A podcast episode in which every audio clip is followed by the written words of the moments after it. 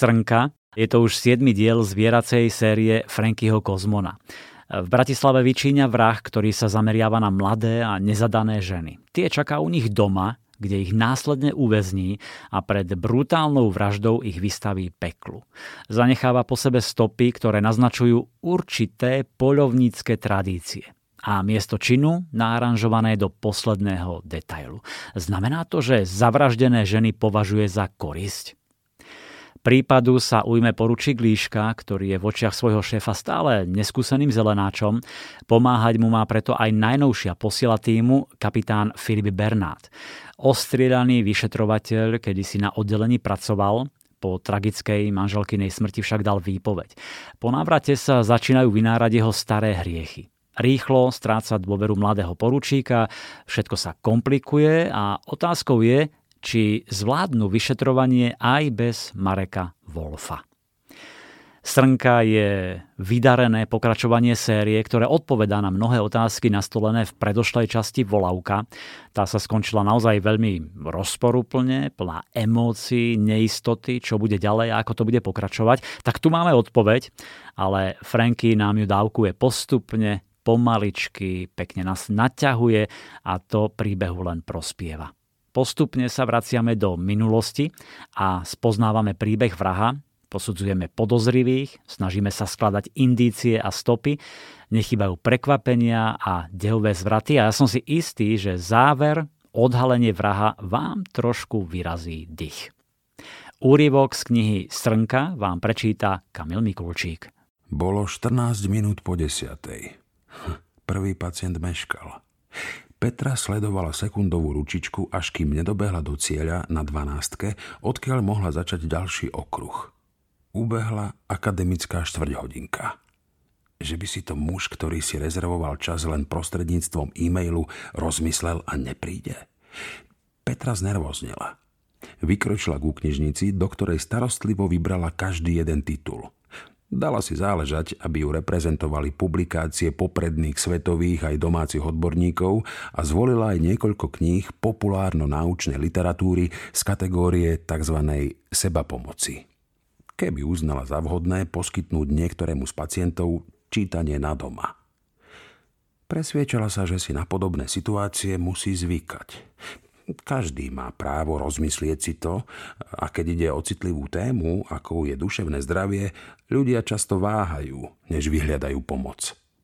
Ak sa vôbec dopracujú k tomu kroku. Vtedy sa predsa len ozvalo vytúžené klopanie. Ďalej zareagovala Petra okamžite. Dovnútra vstúpil zjavne neistý muž.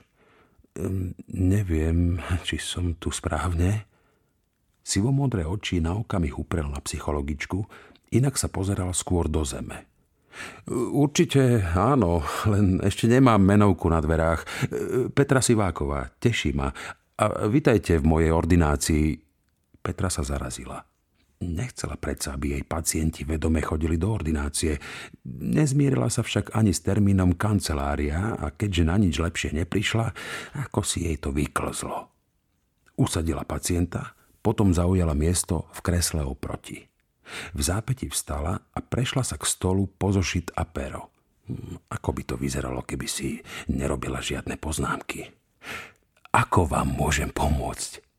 Spýtala sa napokon. Muž, čerstvý triciatník s tmavými blond vlasmi, oblečený v kockovanej košeli a pletenej veste, prekvapene zvraštil obočie. Písal som vám predsa e-mail. Čítali ste ho, či nie? Dúfam, že som nedostal nejakú automaticky vygenerovanú odpoveď. Samozrejme, že nie. Odpisovala som vám a e-mail som čítala, ale táto forma komunikácie slúži len na výmenu základných informácií a na dohodnutie termínu. Berte to tak, že toto je skutočný začiatok našej konverzácie. Presviečala ho psychologička a zároveň si spravila prvú poznámku o pacientovej potrebe pozornosti. Ja len Neviem, kde mám začať, priznal muž čoskoro. Petra sa na ňo zahľadela. Tvár mal posiatu pehami. Tie však neboli jediné, čím jej pripomenul koho si blízkeho. Približoval sa mu aj správaním a prvým dojmom. Keď si to uvedomila, viditeľne ju striaslo. Písali ste mi, že vás trápia zlé sny. Muž prikývol. Hej, každú noc sa mi to sníva. Ako zomrela. Vaša e, manželka? Snúbenica. Boli sme čerstvo zasnúbení, keď zomrela. Vzal som ju na víkend do hôr, aby som ju požiadal o ruku. Tam sa to stalo. Ten sen reprodukuje za každým udalosti tak, ako sa reálne odohrali? Spýtala sa Petra. Muž sa zamyslel. Vždy je tam nejaká obmena, ale vždy sa zobudím na ten hrozný a neznesiteľný pocit viny. Môžem sa opýtať, ako vaša snúbenica zomrela? Auto nehoda. Boli zlé cesty, nasnešilo. Nemal som ju nechať čoférovať. Nesmiete si to dávať za vinu, povedala psychologička ráznejšie, než mala v úmysle. Muž cítil, že sa mu trasie spodná pera, keď opäť prehovoril. Ale je to moja vina. Mala vypité, nemal som jej dovoliť, aby si sadla za volant a už vôbec nie uprostred noci. Petra na ňo prekvapene pozrela. Prečo šoferovala auto opita a v noci? Muž zaváhal, potom náhle vstal. Nemal som sem chodiť. Bol to hlúpy nápad. Prepačte, že som mrhal vašim časom. Samozrejme, zaplatím za celú hodinu. Počkajte, požiadala ho a vykročila za ním. Hnevala sa na seba. Otázku, ktorú položila, by kládla ako kriminalistická psychologička pri vypočúvaní podozrivého.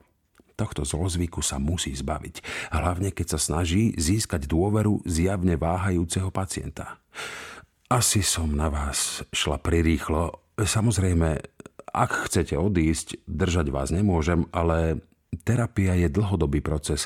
Spočíva v odkrývaní rán. Tým chcem povedať, Nejde to zo dňa na deň a bezbolestne. Muž sa je zahľadel hlboko do očí, prenikavé zreničky sa mu pritom myhotali. Ako by sa snažil prečítať, za kým človekom má dočinenia. Chce mu táto žena naozaj pomôcť, alebo ho len oberie o peniaze?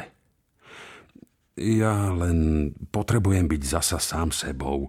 Odkedy je preč, nespoznávam sa. Toto nie som ja. Možno pre vás nemám dobrú správu. S veľkou pravdepodobnosťou už nikdy nebudete taký ako predtým. Totiž trauma mení podstatu človeka. Môžeme sa priblížiť k tomu, kým sme boli predtým, no to, čo sme si prežili, si vždy nesieme so sebou. Takto sa ma snažíte presvedčiť, aby som zostal? Petra si nahlas vzdychla. Pred očami sa jej premietali vlastné traumy, ktoré ju priviedli až sem. Aj ona sa zmenila. Možno hľadala v pomoci iným vlastnú záchranu. Možno aj ona chcela byť zasa sama sebou.